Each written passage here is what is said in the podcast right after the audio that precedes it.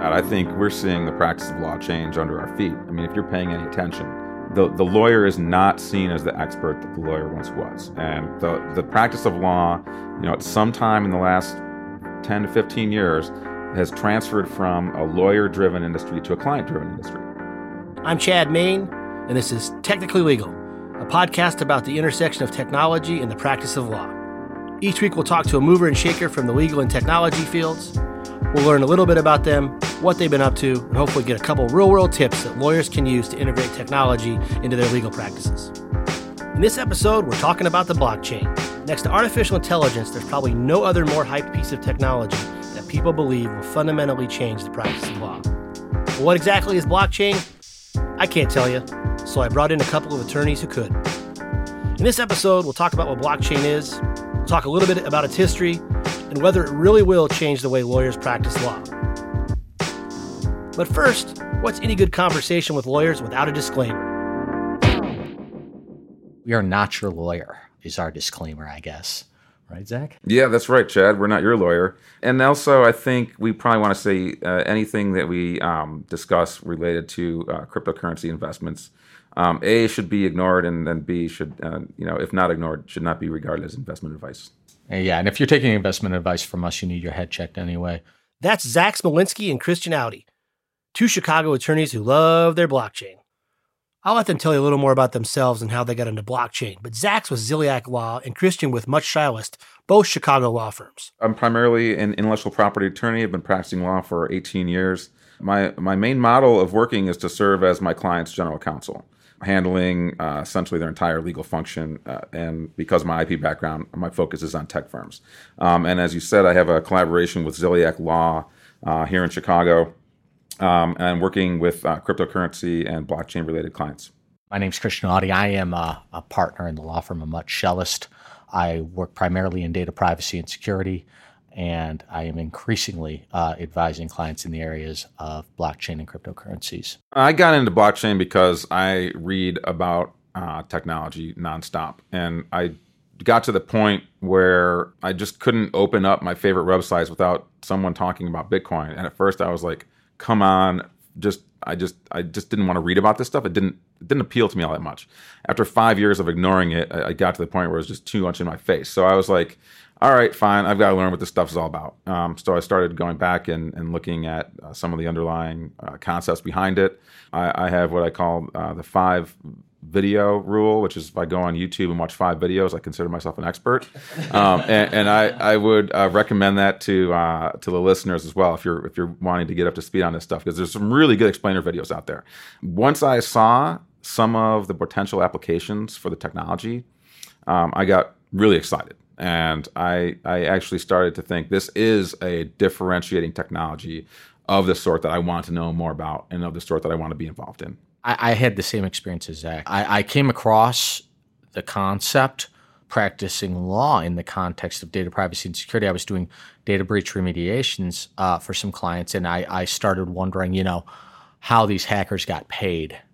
And uh, it turned out that it was Bitcoin. And then I sort of went from there. And you know, I had the same experience. Um, I think that that Zach had, which is you know, once you wrap your head around it a little bit, and this was back in 2012 and 2013, and God, I wish I bought some. You know, but once you sort of wrap your head around it, it becomes it. You you think, wow, it it really can change a lot of industries, and it's incredibly exciting. It's brand new and it's it's something that's just starting. It's like the internet in 95 to use the cliche. Okay. So blockchain is disruptive. It's a game changer. But what is it exactly? As Christian explains, it boils down to a ledger of transactions spread across a network of different computers. Think of an old school banker's book with a ledger of transactions, only the book's not a book anymore, it's electronic, and the bank doesn't control the book anymore. Blockchain is a distributed ledger. Um, in the case of Bitcoin, it is a distributed ledger of transactions. And distributed in this case means that um, more than one network participant, or more than one computer, or more than one node in the terminology, um, sees the exact same ledger. That's essentially what it is. to just give you a basic example, let's say that I am going to send $100 to Bob, and I write an email. I, there's a ledger showing that I have maybe $1,000 in the bank, and that ledger is shared with two other people. I write an email to these two other people, a reply to all email, and I say, I'm going to send $100 to Bob. These two other people say, okay, well, let's check to make sure that you have that $100. They then race to check the ledger to make sure that I have that $100. They confirm, the winner confirms that I do, and they publish the transaction. The $100 goes to Bob. I have $900 left, and there is a new ledger. That is essentially what a blockchain is. When you say ledger, what's uh, a real a real world a real world analog would be Chase Bank, right? Chase Bank has a, a, checking account for me, and it says that I have X in that checking account. It's not enough, right? By the way, um, but it has I have X in that in that checking account, and they're maintaining that ledger, and we trust Chase to maintain that ledger. I could show you my bank account, and I could say, you know, it, it, Chase says that I have hundred thousand dollars in there. I don't. I don't have $100,000 in my checking account. But if Chase said that, you would believe that. And you would believe that because Chase is a trusted entity. What the blockchain does is it gets rid of that trust requirement. It says, instead of trusting Chase or any intermediary to tell us what the ledger says at any given point in time, we are instead going to develop a system, a consensus algorithm that is going to appoint someone on the network essentially at random, but with a stake in the system to publish the new ledger for us. Okay, some distinctions and definitions might be helpful here. We just heard Christian describe blockchain technology, but the terms Bitcoin or cryptocurrency, those might sound more familiar. So, what's the difference? Cryptocurrencies are digital currencies that use blockchain as their underlying technology. The blockchain keeps track of the transactions between people when they transfer bitcoins or whatever the currency is back and forth. As Christian explains in just a second, the origin of Bitcoin is a little shrouded in mystery and, of all places, started with a white paper. Most people say the first purchase with Bitcoin happened in 2010 when some guy bought a pizza for 10,000 Bitcoin. Suffice it to say, in today's dollars, that's a lot of money. The author of the Bitcoin white paper was a guy by the name of Satoshi Nakamoto. And nobody knows who Satoshi Nakamoto is. He he did, you know, write a number of posts for a period of time on some fora. There is a suggestion that he may be a she. There is a suggestion that Satoshi Nakamoto is not one person, but is many people, uh, a, a group of people. There are people that correspond with Satoshi regularly now. There was somebody by the name of Craig Wright, uh, an Australian, who claimed to be this person. Uh, but the answer is that nobody really knows. And perhaps more importantly, it's easily provable by, for the person who is Satoshi Nakamoto to prove that they are Satoshi Nakamoto. How so?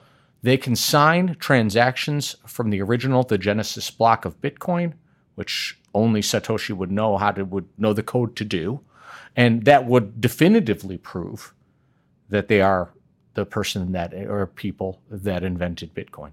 This person's pro- a billionaire, I would imagine, at this juncture.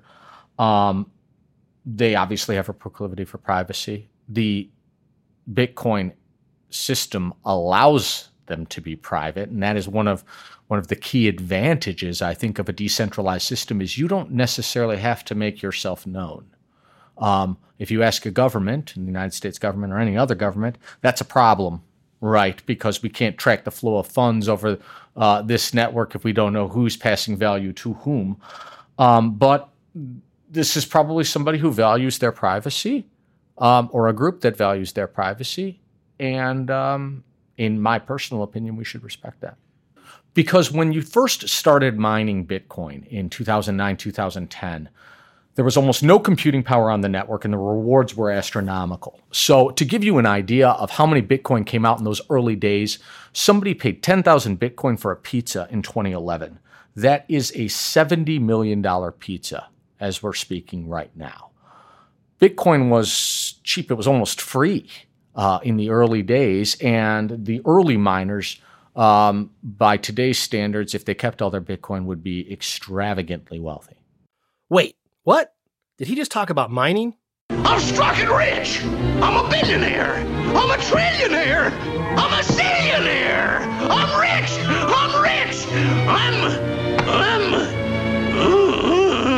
What does mining have to do with Bitcoin? Mining is essentially participating in the Bitcoin network in such a way that you're verifying the existence of the transactions and um, uh, verifying to the network that to the best of your knowledge, everything that you're writing in this current block is actually is accurate. So the way this is done is by um, completing a bunch of arbitrarily difficult mathematical equations, um, and it, what this is called is a proof of work system. So if you throw enough computing power at the Bitcoin network, um, which computing power is used to a show that you actually did these calculations, and then b confirm that the transactions in your view of the network actually exist and, and happen the way that you claim to happen that you claim that they happen uh, the bitcoin network rewards you by um, doling out bitcoin Right. So think about think about um, the problem of one of the problems that Bitcoin solves is a, double spend problem, right? How do you know if I if I give hundred dollars to Alice, how do you know that I'm not going to give the same one hundred dollars on the network to Bob later on? And, and, and the way you do that is by essentially time stamping transactions. And that's what a, where the block in blockchain comes. There's a block of transactions confirmed and published to the blockchain every 10 minutes, roughly, and that's by design. The, the algorithm makes it that way. Um, what the the the real brilliance of this is it doesn't select the time stamper at the outset. It selects the time stamper based on who mines or who solves the cryptographic problem. Mining is really an effort to solve that problem, as Zach, as Zach talked about. The, the problem is a problem that is that can only be solved by rote computation, and it's going to take about 10 minutes to do. Um, and the winner, the person who solves the problem, spent a lot of money on electricity, so has a stake in the accuracy of the system and then gets to confirm the block and receive their reward. And their reward at present is 15 Bitcoin, which they're then going to have to spend, right, in order to pay for the electricity. Okay, now we know what blockchain is and how it works, but what exactly is the benefit of using it?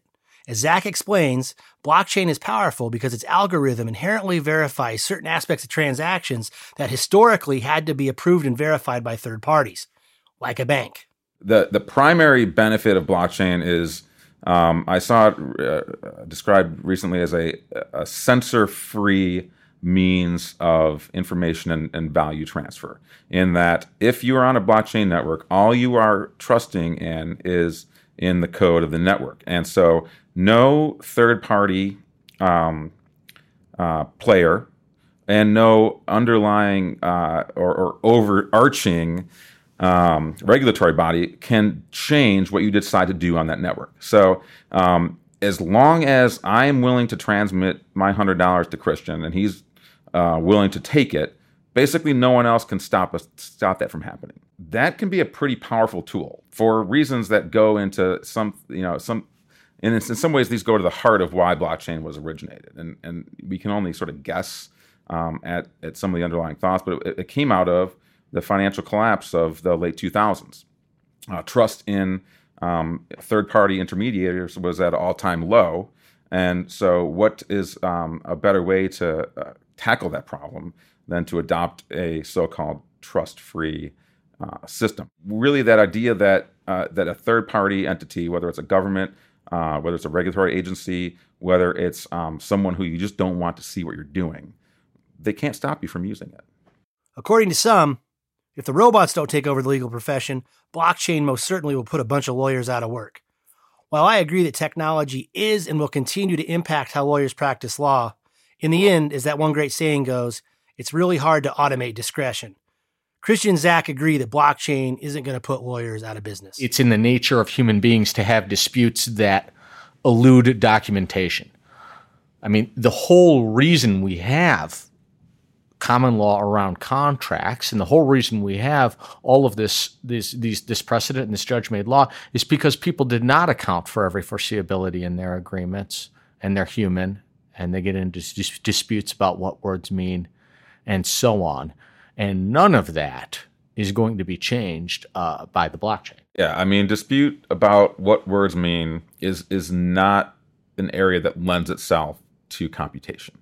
Are AIs being developed that are going to be able to parse out words at a, at a super high level of uh, of uh, complexity? Yeah, but then I would also question: Are we going to trust those AIs? Right? Are we gonna are we going to trust that they actually have you know quote unquote judgment? Probably not. And, and if if we are, you know, we're years away from that. As Zach and Christian alluded to, it is still very early in the life cycle of blockchain technology, and it's not something that most lawyers deal with on a day to day basis. However, it is out there, it is being used. And so I asked Zach, how exactly is it impacting the practice of law today? Yeah. So, what I do when I think about this is I divide it into to two topics. I think one topic is blockchain in the law. That is, how are lawyers going to use blockchain technology uh, over the next decade or so? Um, and the other one is the law of blockchain. That is, how can attorneys um, use their understanding of the law to help people who want to work on the blockchain and want to launch businesses on the blockchain? Um, of of those two, the second one is definitely in our faces right now. Um, I um, I'm working with clients who are launching cryptocurrency funds. I'm working with clients who are developing solutions in the cryptocurrency space and in the blockchain technology space. Um, what you do there, if you're a lawyer, is you do what lawyers have always done. Um, you you separate hype from reality. You figure out what regulations apply to the goals of your clients, um, and then you do the work. Uh, by the way, I have uh, I have acquaintances and friends in the blockchain world who would jump down my throat for hinting that there's such a thing as hype in blockchain, right? Okay, so so in other words, there are these these these these firm believers, and I'm I'm not quite one of them, but I understand where they're coming from. Who will say it's, it's impossible to overhype this technology? That is just how big it is, right? I'm not quite there, and I think as lawyers, it is our role not to be there. So you know that's a, again um, kind of a long answer to your question, but I think um, what can attorneys do right now is you know be aware of the technology understand what types of questions are going to come their way those questions are going to take the form of hey me and my buddies want to start trading cryptocurrency what's the best way to do it in a legally compliant way um, another one is going to be hey i heard about these icos initial coin offerings i heard they're a great way for, for companies to, to start to fund themselves how do i use them you know other questions that are going to come up um, i've got an interesting technical development in the blockchain space. What do I do? How do I protect that idea? Um, those questions slot pretty neatly into existing legal spaces. Um, I think you're going to have this gray area uh, as smart contracts become more prevalent, where you're you're going to have a combination. So you're going to have teams build up of coders and lawyers, and lawyers who know how to, how to code, and coders who know about something about law. That's happening. I know that there are attorneys out there right now, perhaps listening to this, who are building smart contracts. Um, it's not going to, that kind of work is not going to land on the average attorney's desk for years. Yeah, and it's it's you know a smart contract. So what a smart contract is, it's important to sort of identify the terminology. A smart contract is a contract that executes entirely on a blockchain. That's that's the idea. Uh, anyway, it's something that Nick Szabo, who uh, I alluded to earlier, distinguishes between uh, a wet code and dry code. And dry code is what actually happens in the transaction on the blockchain, and wet code is all of the other stuff choice of law, jurisdiction, concepts of waiver and severability and amendment, you know, equitable ideas, equitable notions uh, uh, that can't be coded for, or it would not be feasible to code them. I think that we are going to see smart contracts develop and be used on a day to day basis very soon. And I think that in particular, you know, the areas we sort of outlined, but it's going to be in areas where the quality of goods, if I may offer a prediction, the quality of goods doesn't matter. When I buy a stock, I don't care what how how nice the paper is. I don't care, you know, how it's printed. I don't care about any of this. I just care about the fact that I own the stock. That is the sort of transaction that is ripe for uh, uh, a smart contract that is ripe for a distributed application. Yeah, there are definitely attorneys who are building uh, smart contracts using smart contracting coding tools. The most popular of which is a uh, coding language called Solidity solidity. I'll say that again. Um, a tough word for me, but um, you know, the average attorney is just not running into this stuff. So um, I, I, think what you're saying is something along the lines of what is it? Uh, William Gibson's attributed quote. You know, the future's here already. It's just not widely distributed. And so you're seeing some attorneys who are definitely going to be working with this on a daily basis. Who are those attorneys who are working with it right now? Um, they're probably attorneys who are building blockchain platforms, right? Um, you know, the two biggest words words in technology right now are probably platform and blockchain. So if you're working on building a um, platform based on making transactions easier, you're probably already working with the technology. And you, my guess is you're not listening to this podcast. On one level, all this talk about smart contracts seems pretty theoretical and pie in the sky. But on another level, it's not far fetched, and for certain types of transactions, using blockchain makes a whole lot of sense. For instance, in the transfer and recording of deeds. Broadly speaking, one of the ways that blockchain could be, or distributed ledgers could be really valuable is in um, authentication. So, in identity management, uh, who you are or in um, the authentication of particular documents. And in this case, we'd be talking about deeds. You know, if you go to, for example, the, I don't even know what the assessor's office or the deed office, you could create a distributed ledger for with, with real stakeholders, the title companies, et cetera. And I think it would really drive efficiencies there would not be the need to be shuttling back and forth to the county office or to the city office to procure this, that, and the other. It would be something that would be shared, immutable, meaning it cannot be changed. You'll hear a lot about immutability and censorship resistance when people are talking about this, uh, when people are talking about blockchain and distributed ledgers. It is immutable, it is censorship resistant, and uh, it's, it's something that I think you could put deeds on a blockchain and it would work. And you can code the in- entirety of a particular deed or really any document using cryptographic hash functions onto a blockchain. So there, there, there wouldn't be, there wouldn't be, you know, for the folks that are imagining, well, what this, what would this look like? Would it be a PDF? No, not necessarily. You wouldn't really need it to be. But I think, you know, more broadly, where we're going to see blockchain is in, is in supply chains and in other sort of you know business use cases where you have multiple entities multiple stakeholders doing business with each other and passing assets along in a continuum. Shipping is a good example. I think pharmaceutical distribution distribution generally uh, are all really ripe for the blockchain. And then of course payments uh, which was the original use case and still i think the best one while both Christian and Zach agree that blockchain technology in and of itself won't replace lawyers, they both had a little different take on whether or not it will revolutionize the way lawyers do their work. Do I see the blockchain literally changing the way that law is practiced? I do not.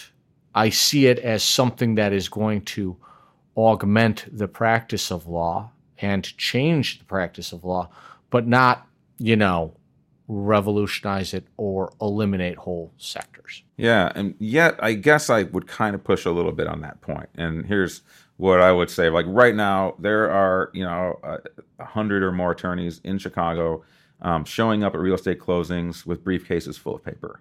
Sure. Um, this revolution is going to move in the direction of that paper being preloaded in onto a blockchain or whatever more efficient network replaces the blockchain in the future.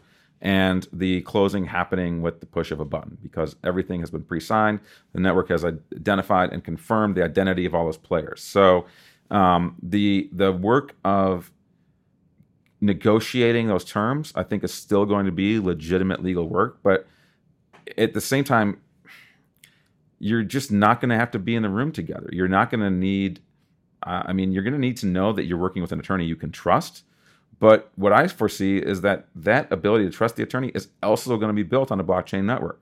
You're going to work with a five star rated attorney, not on avvo.com, not on Yelp, but on a verified blockchain network that can confirm that this attorney has successfully completed dozens and hundreds of these transactions. So, I mean, maybe what you'll see is sort of a, a, a, a centralization of the function among only the very best attorneys who are the most efficient at running these things through. Maybe it's what we're seeing already. Without a crystal ball, it's very hard to figure out how ultimately all the changes in technology will impact how lawyers do their jobs.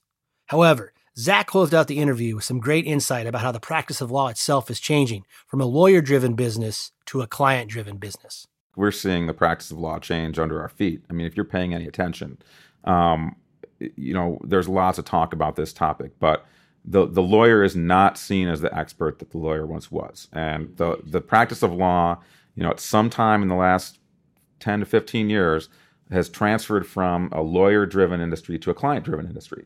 So what you're seeing is good lawyers are aware of their client's risk appetite. They're aware of their clients as people and they're aware of the goals, the business goals that their clients have. And they know they have a good toolbox to bring to those discussions and they know how to achieve those goals quickly and, you know, with a relatively um, efficient use of the client's funds. Like those skills are not going to go away.